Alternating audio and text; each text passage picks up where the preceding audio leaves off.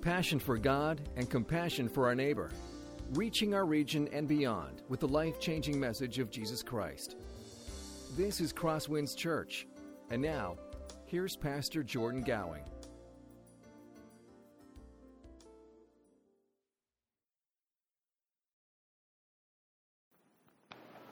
Let's pray one more time. God, we thank you for your word. We thank you that you speak through it. And God, even now as we approach it, we pray that your spirit would come, that you would soften our hearts. God, that you would incline our minds and our thoughts towards you. God, as we uh, approach this text that calls uh, a, a church to repentance, we pray that you would give us the eyes to see and the ears to hear if you are calling us to that same sort of repentance. We pray these things in Christ's precious, holy, wonderful name. Amen. Well, I remember that day like it was yesterday. Uh, it was a somewhat overcast June afternoon. It seemed like the morning flew by, and all of a sudden I found myself a little after 3:30 standing at the front of the church waiting. My palms were a little sweaty.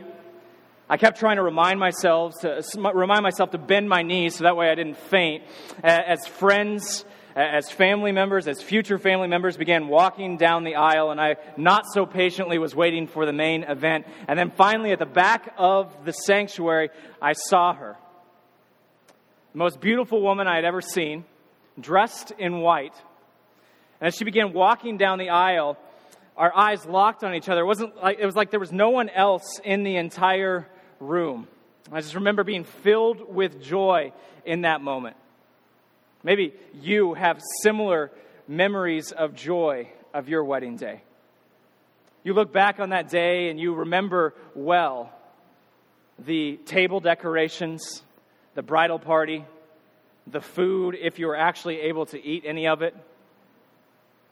It's a day of joy that you look back on fondly. But what if the day after you were married, your spouse approached you and said, You know, this is great. I love you, but I think that we should still see other people. How would you respond in that moment? Would you respond with anger? This was someone that had just committed themselves to you, and now they were saying that they still wanted to see other people. Maybe you would respond with hurt that someone that you had trusted, that you had covenanted yourself to, was now saying, I want to see other people at the same time. In a way, that's what's happening in the church in Thyatira.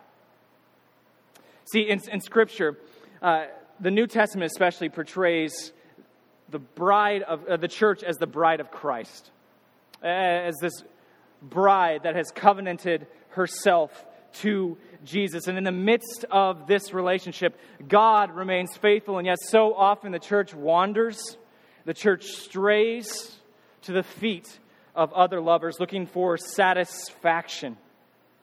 And in a way, that's, that's what this letter to the church in Thyatira is about. If you were here with us last week, we began looking uh, at some of the letters to the churches in Revelation. Uh, we're just spending three short weeks looking at these letters. And these three letters that we're looking at are particularly important for us today. Uh, I'm so excited to look at our passage this morning. If you weren't here with us last week, we looked at the church in Pergamum, and, and we saw uh, really that the church in Pergamum is, is very similar to what we're going to see today in the church in Thyatira. In the church in Pergamum, there was a lot of good stuff going for it. They were faithful to God. They remained faithful to the call of the gospel. Even in the midst of suffering, even when that suffering led to death, they remained faithful, uncompromising in their faith. And yet there were some in that church body, in order to avoid suffering, began to compromise, began to look for ways to get around the suffering that they were faced. And Jesus calls them to repentance and, and really says, you know, gospel faithfulness, remaining faithful to the call of the gospel is going to cost you a lot, but it is nothing compared to the call of God, or it is nothing compared to the cost of gospel compromise. And so Christ calls his church in Pergamum to repent. This morning, as I mentioned, there, there's a lot of similarities between the church in, in Pergamum and the church in Thyatira. There's also a lot of differences. I mentioned kind of what the gist of the problem was in Thyatira that we're going to look at, and it really boils down to this. The people of Thyatira were committing spiritual adultery. They were breaking their covenant commitment to God. They were still worshiping Christ, but at the same time, they desired to worship other gods, to run to other gods at the same time. And really, what the problem in this church boils down to is this Jesus' response is, is really not all that unreasonable. Like any husband, he desires and expects his bride to remain faithful to him. That's really what this text boils down to. God desires that his church would remain faithful to him.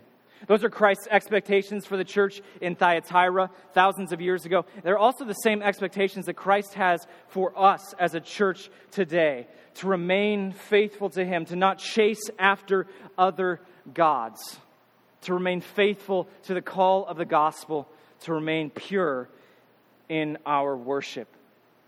That's really what this text explains and looks at this morning. So let's go ahead and open our Bibles to Revelation chapter 2.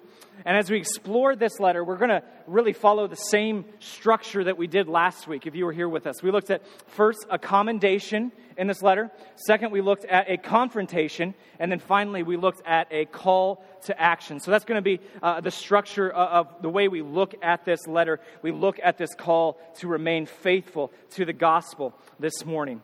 So, first, Christ commends his church for maturing and growing in their faith. Take a look at Revelation chapter 2, starting in verse 18. It says this And to the angel of the church in Thyatira, write the words of the Son of God, who has eyes like a flame of fire, and whose feet are like burnished bronze. I know your works, your love, your, your love and faith and service and patient endurance, and that your latter works exceed the first. Christ here, it begins writing to the church in Thyatira, commending them for their faithfulness to the gospel, commending them for being a healthy church. Now, we don't really know all that much about Thyatira uh, because Thyatira, honestly, in the first century was relatively unimportant. And so there's not a lot of writing about it. But we do know a couple things that are important for us to understand as we explore this passage today. First of all, Thyatira was located about halfway between Pergamum, which we looked at last week, and between Sardis, which we'll look at next week. It's located on one of the main roads of the Roman Empire. And as being on one of these main roads of the Roman Empire, it first was originally built as a buffer city. In other words, it was built because Pergamum was the capital of Asia Minor at that time, and they wanted to create some sort of defense against invading armies. And so the easiest way for them to slow down invading armies was to create another city that would get invaded before they did.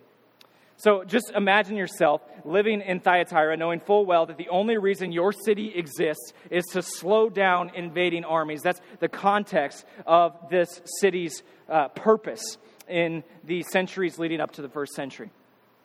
After after the Roman Empire uh, conquered this area, it, it, no longer was needed as a uh, buffer city, and so it began to take on a new role. It began to be a center of trade and a center of commerce in the first century. It doesn't reach its height until uh, uh about 100 or 200 years after this letter is written, but it is increasingly growing during this time. As it is becoming more and more a center of trade in the first century, you can begin to see that it was very important to have a good job. It was very important to make money in Thyatira.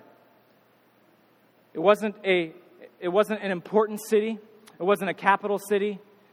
And so they sought their purpose and their role and their worth in being a center of commerce. Now, because it was a center of commerce, it was best known for the textile industry. If you look at Acts chapter 16, where, uh, where Paul is in Philippi, he meets uh, Lydia of Thyatira.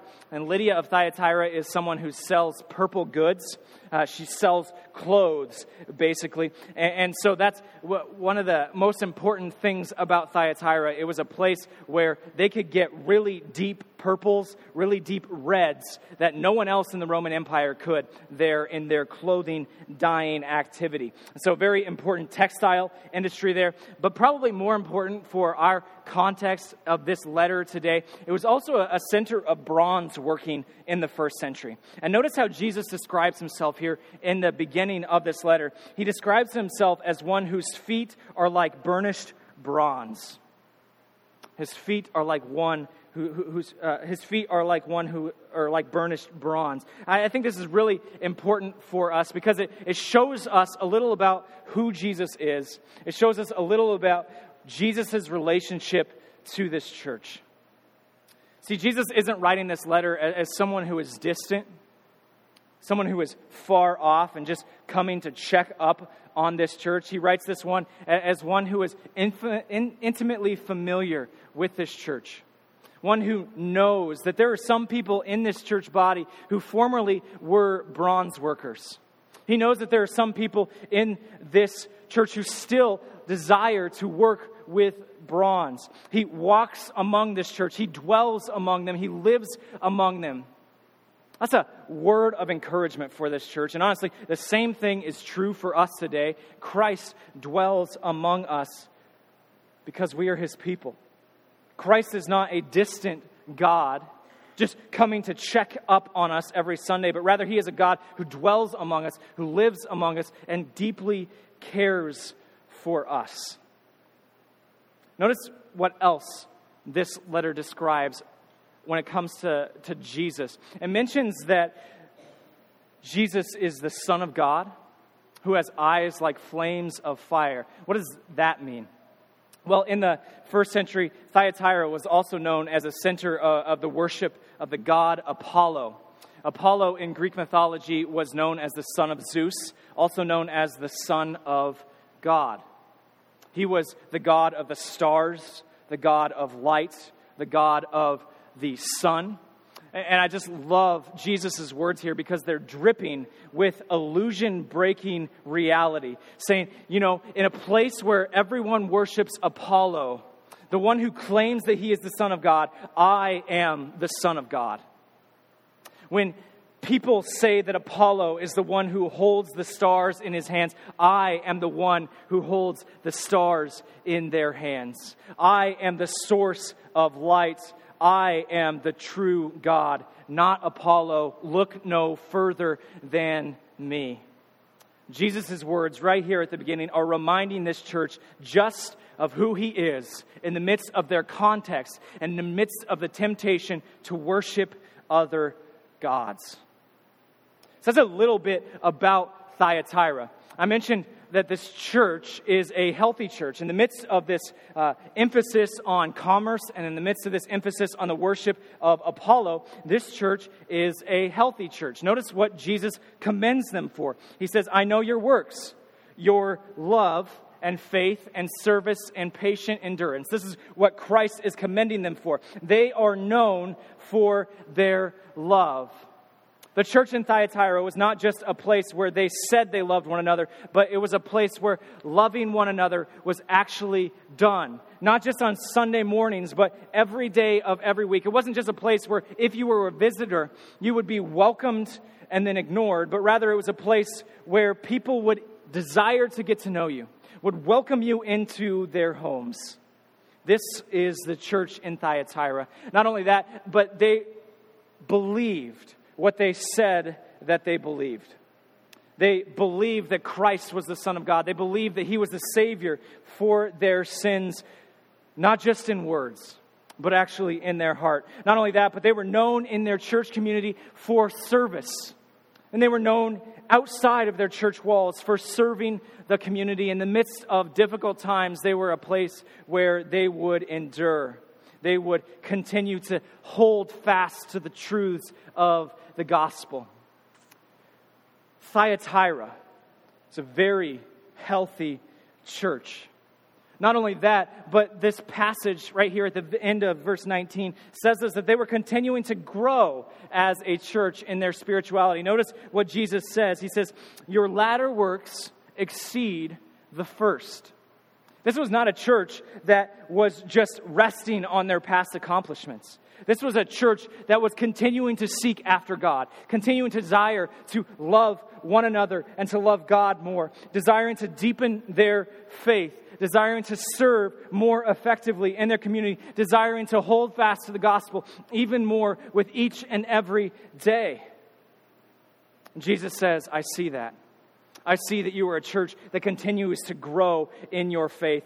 And the, as you look at this letter in the context uh, of the rest of the letters uh, of Revelation, you see that Thyatira, in this regard, is the exact opposite of the church in Ephesus. In, in Revelation chapter 2, the very beginning of, of chapter 2, Jesus writes to the church in Ephesus. And what we see in the church in Ephesus is they are a church that is resting on their past accomplishments. They are resting on what they have done for God, for how they have served God in the past. It's not all that unlikely that Ephesus, being a, a mega church, a center of Christianity in Asia Minor, actually planted the church in Thyatira. What Jesus is saying to the church in Thyatira is that don't be like Ephesus. I, I thank you. I am thankful for the fact that you, rem- you remain steadfast. You continue to desire to seek after me. And just this morning, as we continue in this passage, I just want to pause and wrestle with a question. Would we, as a church, but also we as individuals, would we be a better fit in Ephesus? Or would we be a better fit in Thyatira? Are we people who can look back and say, you know, today I love God more than I did a year ago at this time? Are we people who continue to desire to, to know God more? Or are we resting on our laurels? Are we saying, you know, I've done a lot for God in the past? It's okay for me to just coast right now for a while. The words of Revelation chapter 2, verses 18 and 19 encourage us to be like the church in Thyatira, to look at them as an example, to continue to grow in our faith. Thyatira, for all intents and purposes, here looks like a very healthy church, a church that we would desire to be a part of, the church that we would want to emulate. But we also see that that's not the whole story. As we continue looking at this chapter, at this passage, we see that there are some significant problems in this church. And that's what Jesus addresses next, picking up in verse 20. He says this But I have this against you, that you tolerate that woman Jezebel, who calls herself a prophetess and is teaching and seducing my servants to practice sexual immorality and to eat food sacrificed to idols.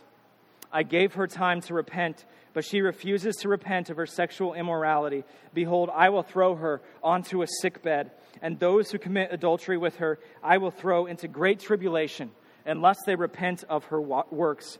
And I will strike her children dead, and all the churches will know that I am he who searches mind and heart.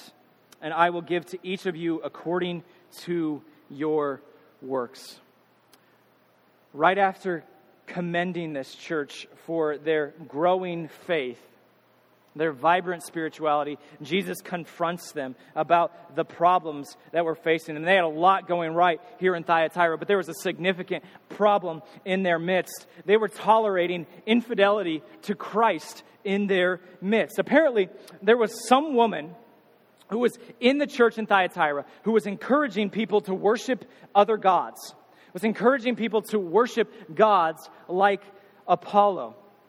And for some reason, the church wasn't really doing anything about it. Now, we don't really know why the church wasn't responding to this woman. It could be because they weren't mature enough yet. The church hadn't reached a level of discernment where they would understand that these things that she, were, she was saying were not right.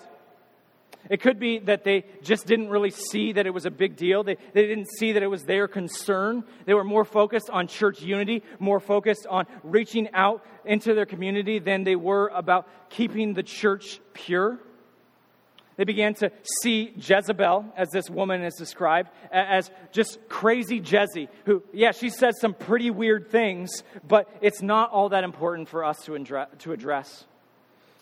They could have been ignoring her because they were just afraid of this situation. They were timid and trying to approach her. They didn't know how to respond to her, and maybe secretly they desired that the things she was saying were right. We don't know why the church doesn't respond and doesn't confront this woman, but we do know that Christ is not pleased with their lack of confrontation, with their, with their tolerance of this woman. So, what do we know about this woman and what she was teaching?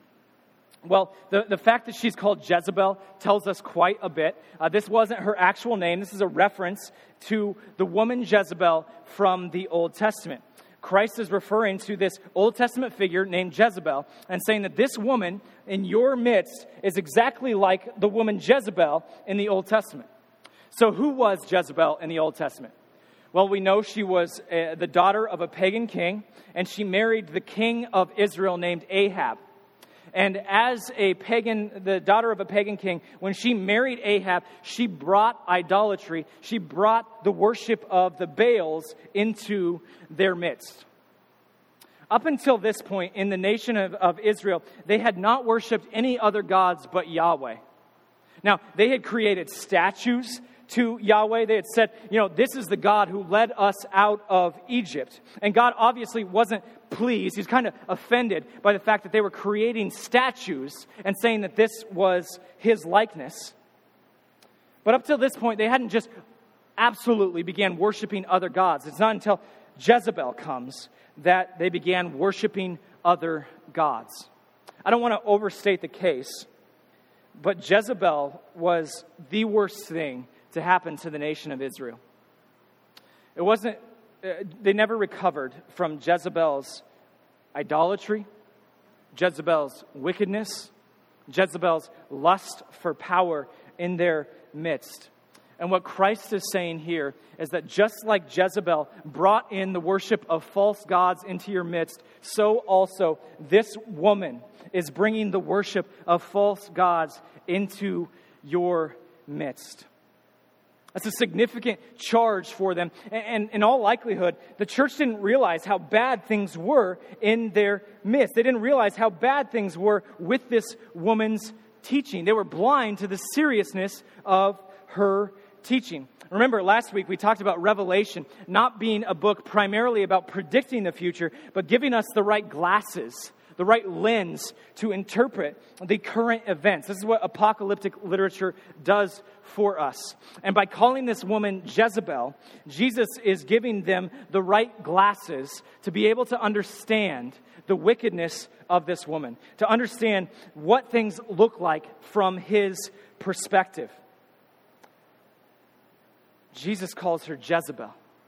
And they begin to realize just how deep of an issue this problem is, just how bad things are in their midst. So, what is this woman doing? She's clearly uh, bringing in the worship of other gods, but how is she doing that? Well, remember, we mentioned that Thyatira was a growing center of trade. It was a growing center of commerce in Asia Minor at that time. And there were a lot of trade guilds that were extremely popular in Thyatira at that time. These were groups of people that would work in the same industry, and it was virtually impossible for you to hold a stable job without being a part of the trade guilds. It was virtually impossible because the trade guilds would begin to blackball you, blacklist you, if you weren't a part of their guild. People wouldn't want to buy you because there was no one to buy from you because there was no. Uh, government or, or no group that would back up the quality of your goods, that you weren't going to be able to learn the trade secrets, you wouldn't have an in in that culture. In, in a very real sense, this wasn't just an issue of affluence, but it was very truly an issue of survival to be a part of these trade guilds. So when you hear that, begin to say, okay, so, so what's the big deal? Just join a trade guild. Well, here's the kicker each of these trade guilds was dedicated to a different god. Each of these trade guilds credited those gods with their success. To be a part of a trade guild meant that you would actually have to worship that God. As Christians, you couldn't do that. As Christians, you weren't able to worship other gods. And as you weren't able to worship other gods, that meant you wouldn't be able to be a part of these trade guilds. And not being a part of these trade guilds meant that it was very, very difficult for you to earn a living. Can you see the difficult situation that the Christians of Thyatira found themselves in? They were stuck in a place where really they were wrestling through do we remain faithful to God or do we provide for our families? Do we remain faithful to God and, and leave behind these trade guilds, or do we sacrifice those things so that way we can provide for our families, so we can survive here in Thyatira? And apparently, this woman Jezebel, this is where she steps in and says, It's no big deal. It's okay for us to be a part of these trade guilds and continue to worship God alone. It's not a big deal in God's eyes to be a part of these trade guilds. If you notice, the text calls her, uh, says she calls herself a prophetess. Later on, we'll see that she begins proclaiming the, the deep things uh, of Satan, but, but she was most likely saying that these are deep things. This is mature teaching that comes directly from God, that it is okay for us to be a part of these guilds. It is okay for us to continue to worship God and yet still make a living for ourselves. And obviously, the, the people in the church, this is what they wanted to hear. This is what they were worried about. They weren't sure that they could remain faithful to God and still be a part of these guilds. And so, this is good news for them. And so, Jezebel becomes a, leader in the church. People are encouraged by what she's saying. She begins to gather quite a bit of a following around her because she says, Well, you got to eat, right? After all, it's no big deal to God. It's not really worshiping other gods to be a part of these guilds. It's okay in God's eyes. There's just one problem. It wasn't okay in God's eyes. It was a big deal to God. Notice what language Jesus uses here as he's addressing this woman. He says that she is committing sexual immorality. It's the gravity of what she is doing. She's committing sexual immorality. Now, in all likelihood, this isn't a reference to real sexual immorality. This is more just a, a metaphor of the seriousness of what she is doing, uh, of spiritual adultery, of, of cheating on God with other gods. If we look at the context of the book of Revelation, oftentimes this term, sexual, sexual immorality, is used in reference to a, a denial, a betrayal of one's commitment to God. And I think that's what's happening here.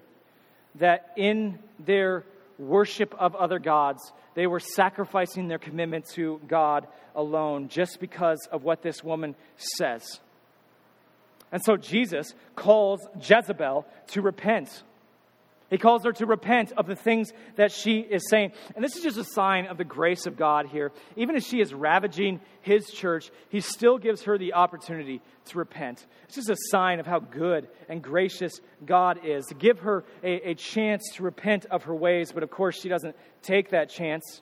She continues to lead people astray. And so Jesus decides to take matters into his own hands. He decides that he is going to take this issue and solve it. The church in Thyatira may be tolerating her, but he will not. That's why he says that she will end up on a sick bed. Now, this sick bed uh, word is really a Hebrew idiom to refer to uh, plague as a sign of the judgment that one receives from God, saying that God will bring judgment upon her because of her teaching. Not only that, but those who follow her, those who have listened to her teaching, they also will suffer a great deal. I just think that it's interesting that these people, they decided to compromise their faith in God, their compromise their sole commitment to God in order to avoid suffering, in order to avoid hardship. And yet the reality is, God brings hardship upon them. How often does that happen in our lives? Do we decide to ignore a call of the gospel to make things easier for us, to, invo- eh, to ignore or to avoid hardship. And yet, hardship comes because of our avoidance, because of our compromise of gospel commitment. That's what Christ says will happen to those in Thyatira who have forsaken him. He leads them into hardship that they might repent. If they do not repent, if they remain steadfast, almost like her children, then they will die just like Jezebel. And that sounds pretty serious. It sounds like that's really hard to reconcile with a picture of a loving God, with a God who, First John says, is love. It might sound strange, but I think that this is a picture of God's love. God loves his church. God loves his bride so much that he doesn't want to see her defiled. He doesn't want to see her impure, to be taken advantage of. And so his love is righteous, his love is holy, his love is demanding, his love may cause us hardship as he purifies, sanctifies, makes holy his bride. Several years ago, I heard the story uh, of a pastor in the Australian outback it was his first church right after seminary. He was very excited to have the opportunity to share the gospel with these people, to lead them, to shepherd this flock. But as he uh, got to this church, he realized that things weren't at all like he had hoped and like he had expected. He found that this church was filled with drunkards, with adulterers, with blasphemers. And so he began to pray. He began to pray that God would spark a revival in this church. He prayed and he fasted and he prayed and he waited on God for months at a time.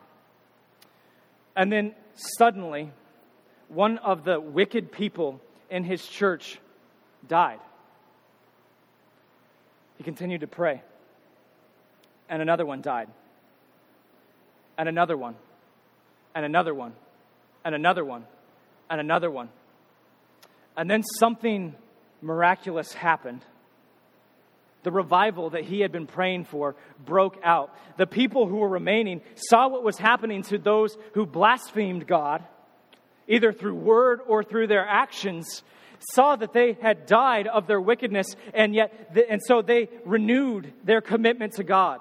They renewed their desire to follow him. They repented of their spiritual adultery. And that's a, a really a story of what's happening here in Thyatira. God loves his church. And because he loves his church, he will not tolerate her being defiled. He will not tolerate spiritual adultery in the midst of his church. So you hear this. This, story, it kind of sounds weird in, in, Thyatira about eating meat to idols, about trade guilds, and, and, and saying, well, what does that look like today? After all, if I'm a part of a union at work, that means that, that doesn't mean that I have to worship a false God. So, so what does this look like for me? Heard a story the other day uh, of a solid Christian who was a very successful salesman for a large company. And whenever this large company was trying to, to get a big client, they would fly that client in, they would take them to the most expensive restaurant in town, they would get them as much to drink as they would desire. After that, they would take them to a strip club. And after they were filled to the brim with carnal pleasures, they would push the sale. And this man was worried, was at a loss for words on, what he should do as a Christian. Jezebel would respond, saying, It's okay. After all, you're not the one who is committing the sin. You got to work, right? Jesus would say, Flee.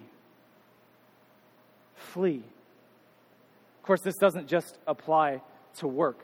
It also applies to other areas of our lives where we desire to make compromises in order to make our lives a little bit easier for us.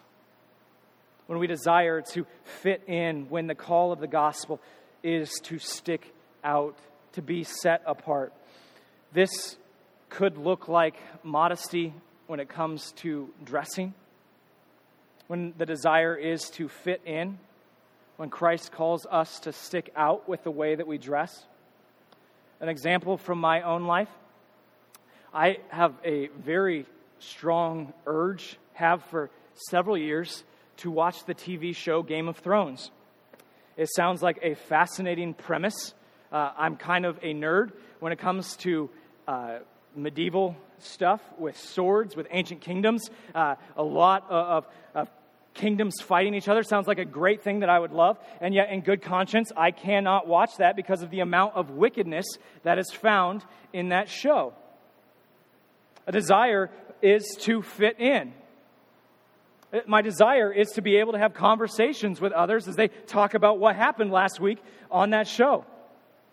And yet, the call of the gospel tells us to stick out, to remain pure, to not be undefiled. This boils down to so many TV shows that are, that are out there today, basically anything on HBO. Uh, the Americans, another fascinating premise for a TV show. House of Cards. You can keep going for things that, that we might desire. And yet, the call of the gospel is to remain pure as a church. Another example youth sports over Christian commitment. If you find yourself in a place where your commitment to God is being sacrificed because of your commitment to youth sports, ask yourself Am I committing spiritual adultery? Am I being at a place where I'm worshiping another God rather than God Himself? The call of Christianity, the call of the, the letter to the church in Thyatira is to remain pure, to remain undefiled, to not worship other gods. Now, as you hear that, you might be saying, well, Jordan, that's legalism. That's legalism to say that you can't do that or, or you can't live in, in such a way. One pastor puts it if we were half as concerned with keeping the bride of Christ pure as we were with legalism, there would be no issue in the church. Paul describes it this way in 1 Corinthians 10. He says this Shall we provoke the Lord to jealousy? Shall we provoke the Lord to jealousy? Are we stronger than he? All things are lawful, but not all things are helpful. All things are lawful, but not all things build up. As Christians, there is nothing inherently wrong with looking good when you're dressing. There's nothing wrong with being good at your job, with watching TV, with uh, liking sports and desiring that your kids be good at those sports. But when those things provoke the Lord to jealousy, we are committing spiritual infidelity. Ask yourself Am I provoking the Lord to jealousy where my thoughts are, where my actions are, where my heart is, where my time is spent? Am I provoking the Lord to jealousy? There's a serious issue in the church in Thyatira, and so Christ calls them to repent. Christ calls them to seek out faithfulness. That's what we see here at the final section, picking up in verse 24. He says this But to the rest of you in Thyatira, who do not hold this teaching, who have not learned what some call the deep things of Satan, to you I say, I do not lay on you any other burden. Only hold fast what you have until I come. The one who conquers the one who conquers and keeps my works until the end, to him I will give authority over the nations, and he will rule them with a rod of iron, as when earthen pots are broken in pieces, even as I myself have received authority from my Father. And I will give him the morning star. He who has an ear, let him hear what the Spirit says to the churches. Christ's call for his church is simple to seek out faithfulness for those of us who need to repent, for those of us who need to leave behind our past ways, then repent, seek out faithfulness, repent of our infidelity to Christ. For those of us who need to hold fast, Christ says, hold fast, keep doing what you're doing. I love Christ's words here in verse 24. It's almost like he says, Thyatira, my beautiful church, I'm so proud of you. I am so proud of your love, of your faith, of your patience, of your service. Keep doing it. Keep growing in your love. Keep growing in your faith. Keep serving one another. Keep enduring in the midst of hardship. Hold fast to the calling that you have received. And if you do, if you hold fast, if you repent, if you seek out this faithfulness, you will receive authority in the kingdom to come. That's how he closes here. When he talks about this rod of iron that will break earthen pots, this is a, a reference to the Old Testament to one of the Psalms, Psalm 2, which is a psalm that was written uh, about the Messiah, about the Savior of the people of God. And in this psalm, it, it tells us that the Messiah will receive authority over the nations that the Messiah will receive authority over those who oppose him. And what Christ is saying here is that just as I, as the Messiah, have received authority, so also I will give it to you who remain faithful. So also I will give it to you, my governors, in the kingdom to come. The authority that my Father has given to me, I will give to you. And then he also says this thing about a morning star. This is an interesting uh, picture here of this morning star. In, in Roman culture, the morning star, uh, Venus, w- was looked at as a sign of the emperor's sovereignty, as a sign of the emperor's victory. And so most of the Roman armies actually wore the sign of the morning star on their armor. And for the Jewish people, the morning star pointed to the Messiah. It was a way of looking forward to the Messiah, to the one who would come and save the people of God. And I think what Jesus is doing here is saying a little bit of both. He's saying that you will receive authority, you will be victorious, just like the Romans would say. But it's only because of the Messiah. It is only because of the Savior. He was the one who brings victory. He is the one who will give you authority if you hold fast. Church, the call of this letter to those in Thyatira is to hold fast. Just like any husband, Christ desires Christ expects his bride to remain faithful to him. And that's our prayer this morning that we also would be people who hold fast, that each of us would hold fast, remain faithful to God. But another thing that this letter talks about is about faithfulness on a corporate level, faithfulness as a church, as a whole. If you notice, Christ's number one uh, confrontation to the letter, in this letter to the church in Thyatira, is this But this I have against you, that you tolerate that woman Jezebel. Christ's number one concern with this church is that they tolerate this woman, that they tolerate this false teaching in their midst. What Christ is saying is that he desires every single person in his church to be faithful to him, and every one of us should have that same concern as well. Now, this isn't a, a license to become the morality police. This isn't a license to begin uh, addressing every single person who you think is possibly sinning in our midst. Instead, it is a call to holiness for everyone in our midst. It is a call for each of us to spur one another on, for each of us to continue to love one another, for us to, if necessary, lovingly confront those who are being led into sin as we are molded into the image of Christ. Friends, hold fast to the gospel. Hold fast in your worship of God.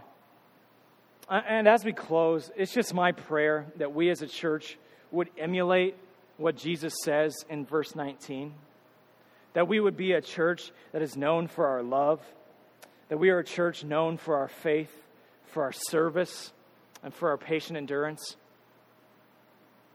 And more importantly, that we are known for those things in increasing measure. That we continue to grow in our faith and our love and our service and our endurance in the gospel. And maybe for some of you this morning, you're saying, well, that's not really the case. You look back on your life and you say, you know, I, am just resting on where I once was with God. I'm resting on what I had once done with God. Maybe some of you this morning are in a place where you say, you know, I didn't even realize it, but I'm committing spiritual adultery. I'm not being faithful to the call of the gospel to remain faithful to God. Maybe some of you are confused this morning. You're not really sure if you're being unfaithful to God, but, but there's just a little bit of uneasiness in your life as you hear these words. Maybe you're someone who is holding fast, that someone who is growing in their love and faith and service and endurance. Whatever the case, the words to the church in Thyatira give us good news. It is good news that there is grace. It is good news that there is forgiveness for us at the cross if we need to repent. And it is good news that the grace of Christ at the cross enables us to hold fast. Friends, let us be like the church of Thyatira, but only in verse 19. Let us be a church that holds fast and grows in their faith and increasing measure. Let's pray. God, we thank you for these words to your church. And God, as you speak to them, we pray that you would come and speak to us. Even as you close this letter with the words, To him who has an ear, let him hear what the Spirit says to the churches. God, I pray that you would give us ears to hear, that you would give us eyes to see the areas of our lives that we need to repent, where we need to be confronted, and where we need to hold fast, God. Lord, I pray that we would be a church, not here, not just here in Spencer, but, but also in Spirit Lake, that grows in love and in faith and in service and in endurance. That we would be a church that is known in our community for good works. God, give us the strength to do so. We pray these things in Christ's precious name. Amen. This has been a presentation of Crosswinds Church. More of Pastor Jordan's sermons can be found online at crosswinds.tv. Thanks for being with us, and may God continue to enrich your life.